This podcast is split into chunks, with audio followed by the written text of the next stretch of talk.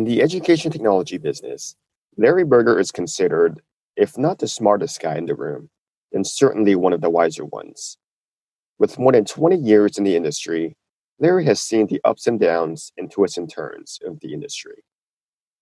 Back in 2000, he co founded Wireless Generation, which pioneered the use of data, digital diagnostics, and assessments to support students.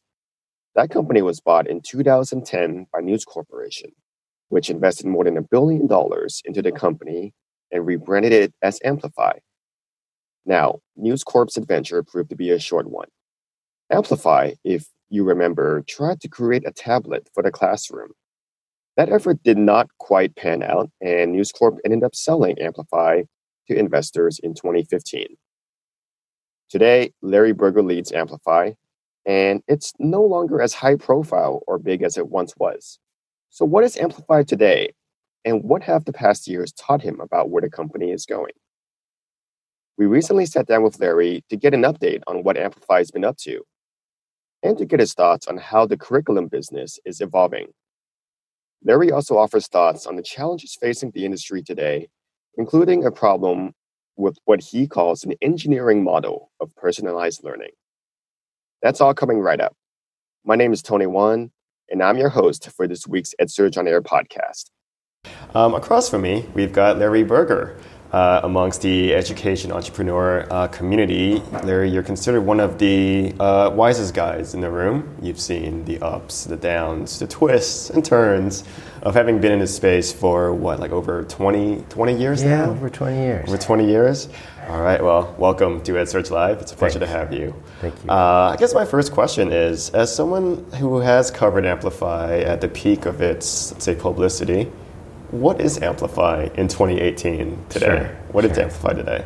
So there's really two things that anchor Amplify today. There's a, a body of work we've been doing for a long time around diagnosing reading and math issues in young kids. So these are observational assessments. Teachers do them on a mobile device or a laptop.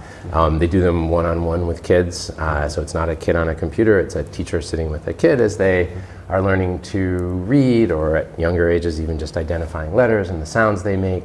Um, and then capturing that data and being able to give feedback to teachers, to parents, to the system as a whole about how reading progress is happening. And that's the thing we started doing back in 2003 and it's grown and evolved and uh, sort Is that of the kind of stuff that falls under the umbrella of assessment? yeah that would be formative or diagnostic assessment. And um, and so we started in that uh, and then um, over the last uh, decade we've started to do more and more in curriculum. And i would say now amplify is increasingly a curriculum company. So we do kindergarten through eighth grade english language arts curriculum. We do kindergarten through eighth grade science curriculum.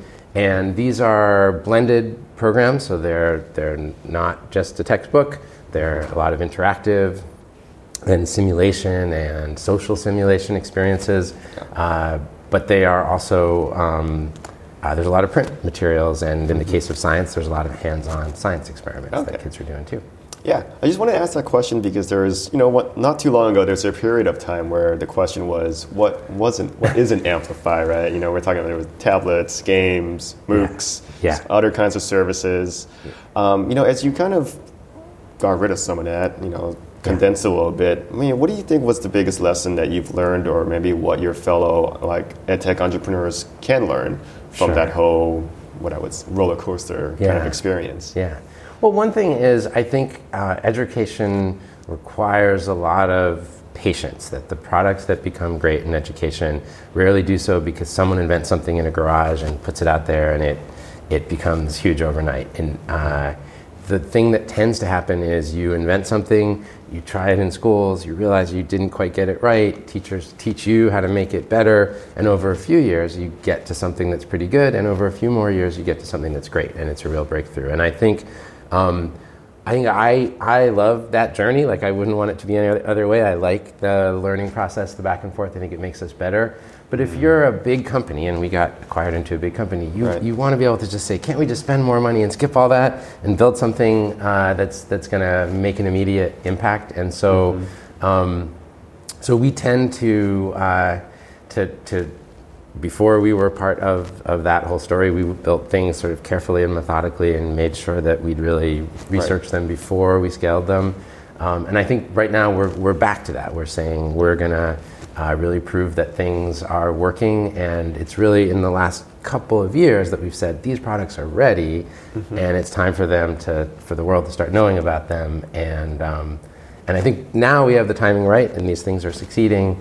Um, but but you, it's hard to rush things in K twelve. In some ways, I mean, as part of News Corp, that you know, a company that does quarterly earnings, um, you know, people calling, you know, bankers calling you every t- uh, about your results every quarter. Yeah. Was that just uh, kind of an unrealistic time frame for some of the th- efforts that you wanted to kind of take off? It, did it just need a little bit more time? Yeah, I think I think education products grow methodically over time, just in terms of how they how they work, and then schools take their time piloting, expanding, eventually going district or statewide.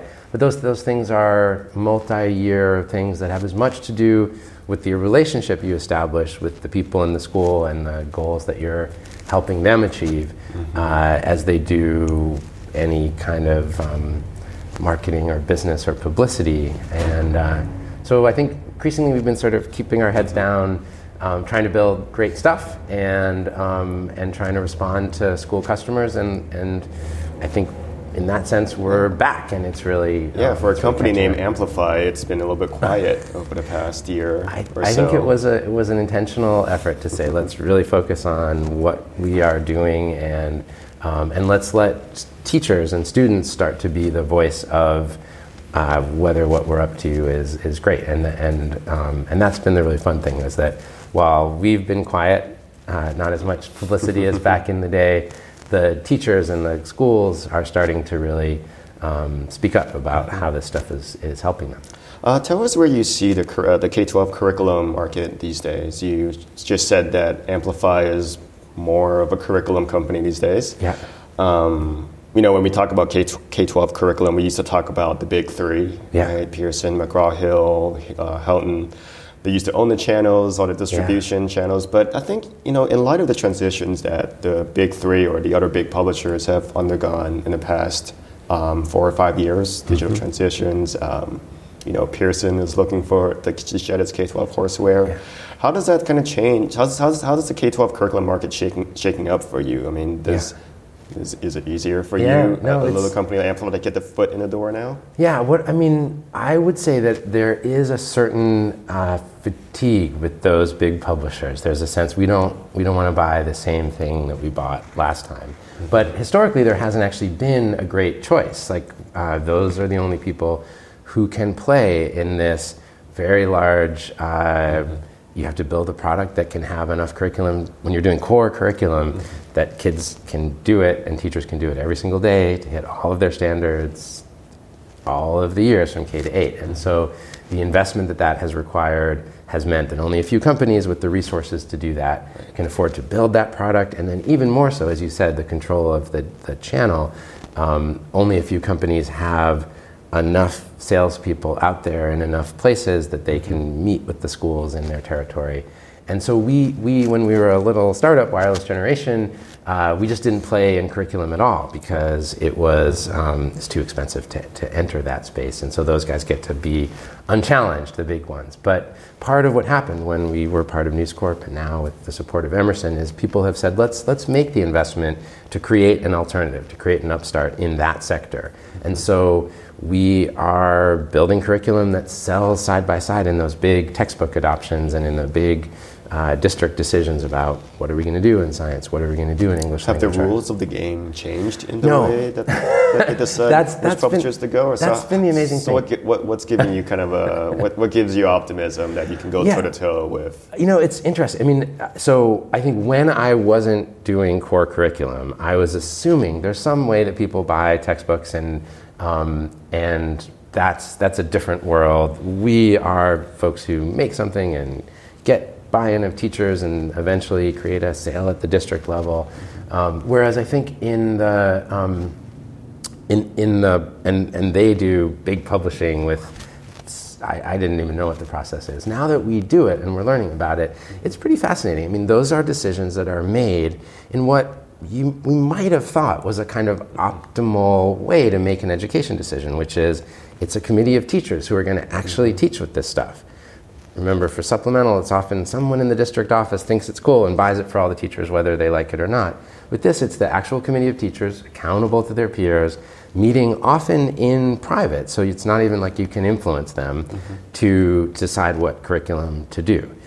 Furthermore, in some states uh, and in some districts, they also pilot really extensively. So they're trying the different things and saying which one's actually working well for our kids. Mm-hmm. Again, different than I saw it at a trade show, it seemed really cool, I bought it for the um, for the school. And so, so there, there's a pretty rigorous process of how stuff gets chosen over on that side. The challenge is it's expensive to participate. They want you to send samples, they want you to right. support pilots, et cetera. But um, I think it is actually a pretty meritocratic decision that happens at the end. And we're, because we think we've built something a little more exciting than your average textbook, uh, a lot more exciting. Um, is it fully digital? Is there a print version? What's your take on yeah, that print digital transition? Yeah, is yeah. that happening? It's you know, interesting. Uh, we um, we built uh, at first something that was pretty heavily digital. We said let's let's if we're going to really invent a new way to do this, let's take advantage of what the technology can do. And um, it was still in many ways a traditional idea of education. It wasn't kids on screens in rows learning from the screen. It was very much computer on the corner of the desk so that kids and teachers could interact with each other, but supported by technology. And the original model was every kid needs to have a device for this to work really well. And what we quickly learned was um, schools were happier with something that was much more blended, meaning when I want to teach with technology, I can do that. When I want to do something in print and when I want to do a little bit of both, all of that is supported. And a much more flexible idea of the technology to student ratio. So, okay. uh, in a lot of cases, we are now in three to one classrooms or four to one classrooms. But, um, but there is still a meaningful role for technology. And I, I think the teachers sense that a lot of what the publishers have done is taken a print program and layer a bit of superficial technology around it. And I think they can tell that this is, we tried to rethink their experience of teaching to make it easier for them, to make them have more uh, efficacy in, in, um, in the ways they can support kids.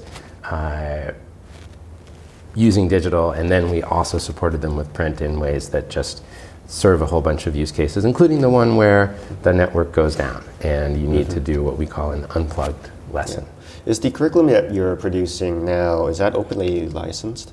Some of it is. So, so, and we're really trying to get our head around that. Uh, you know, we. What's your take on the appetite and yeah. real, the realities of OER adoption? Yeah. Right. We've seen in previous, you know, education administrations, you know, a push, a signal at least to yeah. go to go open. Yeah. Right? Go yeah. OER. What's your take on that?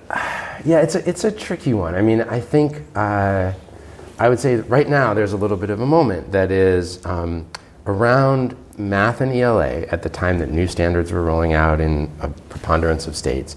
There was a sense that the publishers are a little bit behind the eight ball. They don't have uh, a curriculum. And so let's fund something using government dollars. And because they're government dollars, let's make it OER.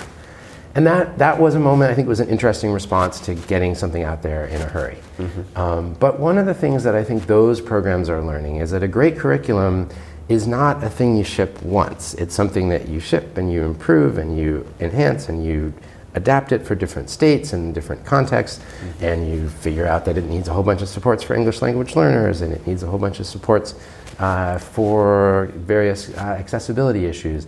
And suddenly, that thing that was funded by government dollars back in 2013 doesn't have that evolution. And the ones that are supported by publishers, by people who make stuff for schools as uh-huh. businesses, start to get all of those features. And then there starts to be a hmm. so is this OER thing able to keep up? And um, and so I think in the interesting case right now is science. A lot of people have said, well, there's new science standards. Mm-hmm. Should we have an OER curriculum?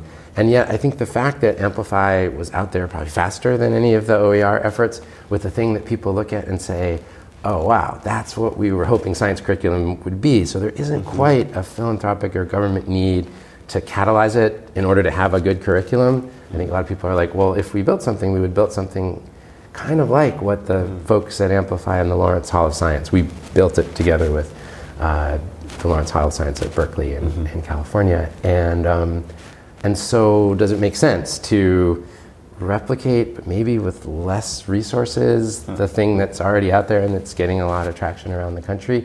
So I think that it will continue to be a mix. I will say at the same time, we also are the publishers of Core Knowledge Language Arts, which was one of the OER programs that got uh, promoted through Engage New York and got a lot of traction around the country. And we love that model too. Like that means lots of free, uh, inexpensive adoption um, around the country.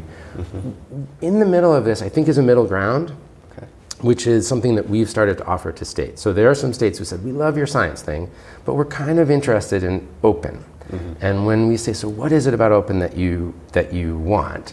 They often list a few things. And one of those things, for example, is we want to make sure that everyone who could train in the subject, if they, we're going to have people training on science education, that they can freely use your stuff without asking for permission. They can make slide decks, they can cut and paste things, they can, and um, and and so, and they or they may have a list of a few other things. And so, what we have done is we've said, so we will grant you all of those rights in the license, even though our authors, and I respect them, are saying we have a we have a reputation in science education, which is that all of the science in the curriculum we make is excellent and represents a scientific consensus and is accurate. What we can't have is the enthusiasm of sort of mix and remix, deciding to just that maybe climate change isn't as real a thing hmm. as we believe it is, or or to drop evolution. And so so they they have taken a stand that I sort of respect, which is like, no, wait, we authored this. We don't necessarily want it to just be a dynamic resource to do with what you want in the way that frankly like the linux kernel can be. Mm-hmm. And you're not necessarily damaging linux if somebody goes off and builds something flaky. Mm-hmm. But if if someone decides to take the thing called amplify science authored by the lawrence hall of science and suddenly make it Right. Their own and remix it and treat things in the wrong order. So, so there's, I think what we're going to end up with is a license that grants to states and districts mm-hmm. all of the rights that they want, all the flexibility that they want, but keeps the idea of a unitary author and a, mm-hmm. and a copyright. Um, sticking with the curriculum uh, as a metaphor, right? You and your colleague co-wrote a paper about 11 years ago Yeah. that people still refer to as, you know, required mandatory reading for entrepreneurs. And Yes. I believe the title is K-12 Entrepreneurship. Was it like slow entry, distant, Distant exit? exit, yeah. Um, so you know, just as textbooks have to get updated every few years, um, if you were to, if you had to write an update to Yes. that paper, would you still give it that title? Would it still be called slow entry, entry and distant, distant exit? exit. Yeah, so uh, it's, it's it's been fascinating to think about it, um, and certainly I think EdSurge just reposted it on uh, on the website since it, it it had sort of faded into internet uh, obscurity uh, with a few. Um, college syllabi being the only places you could still find it. But now EdSurge, where it all happens, um, uh, has posted it, so it's back in it's back in the mainstream media, um, and uh, you know it was interesting rereading it uh, in preparation for talking about it at uh, here at ASU GSV, and um, I think what I would say is there are a bunch of things that have changed since we wrote it, and there are probably more things on the list that seem to me to be more similar than different. And the, the big change would be uh, I think at the time we wrote it, there were a small handful of people who were willing to make commercial investments in K 12 companies. It just wasn't a thing. Certainly not ed tech, which seemed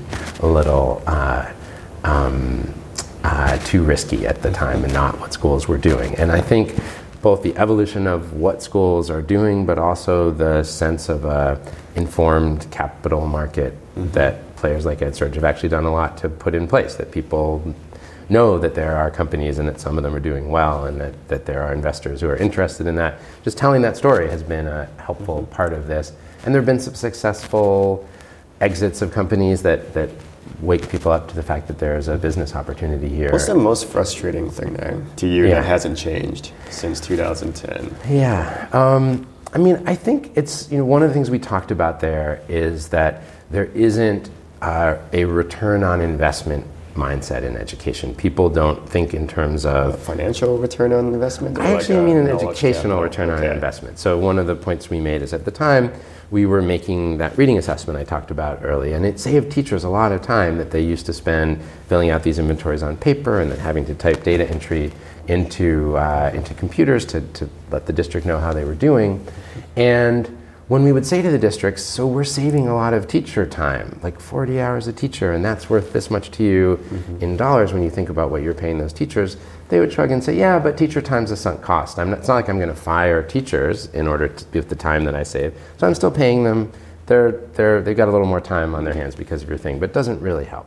Um, and then it's, they also weren't saying, uh, you know, and we're watching reading scores go up by this amount, and reading scores are worth X to us because, in fact, they're one of the main things we invest in is mm-hmm. having.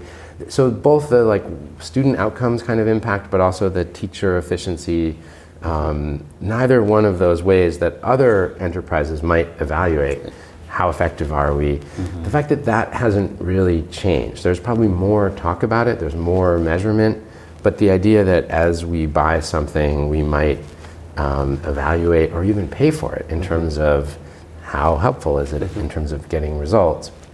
I feel like I've gone around the country being willing to do deals with school districts that are, you know, don't pay me unless I get real results for mm-hmm. taking kids who are at risk around reading out of risk and taking kids who are right in the middle and lifting them to the next level.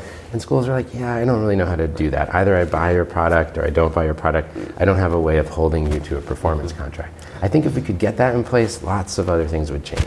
Larry, I want to also um, get um, another uh, another thing you wrote that uh-huh. recently kind of you know got into the EdSurge mainstream media. It's a letter that you wrote about you know the limitations around personalized learning. Yeah. Is that something that you think um, you know the industry or maybe us have maybe hyped up too much and set unrealistic expectations about? Should we do we owe it to educators and parents to temper at least what, what is actually feasible and possible yeah. when we talk about personalized or adaptive learning technologies. Yeah, yeah, yeah. That's that. Uh, you know, I wrote something that was the first part of a two-part argument, and one of the education bloggers said, "Can I publish the first part of it?"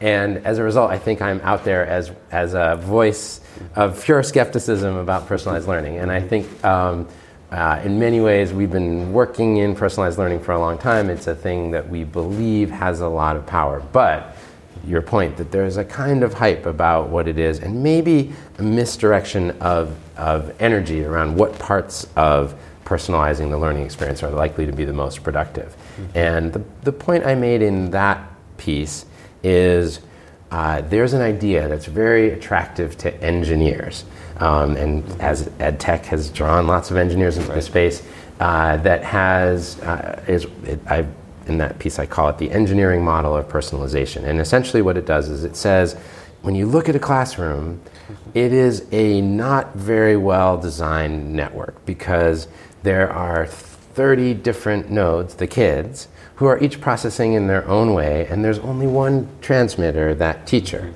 Or sometimes kids work in groups. There's a few, but there's certainly not a parallel processing machine that can give each of those kids exactly what they need at all times. And so, given that shortcoming of the engineering design of a classroom, mm-hmm. let's fix it by having parallel processing so we can feed the right thing to each kid at each moment.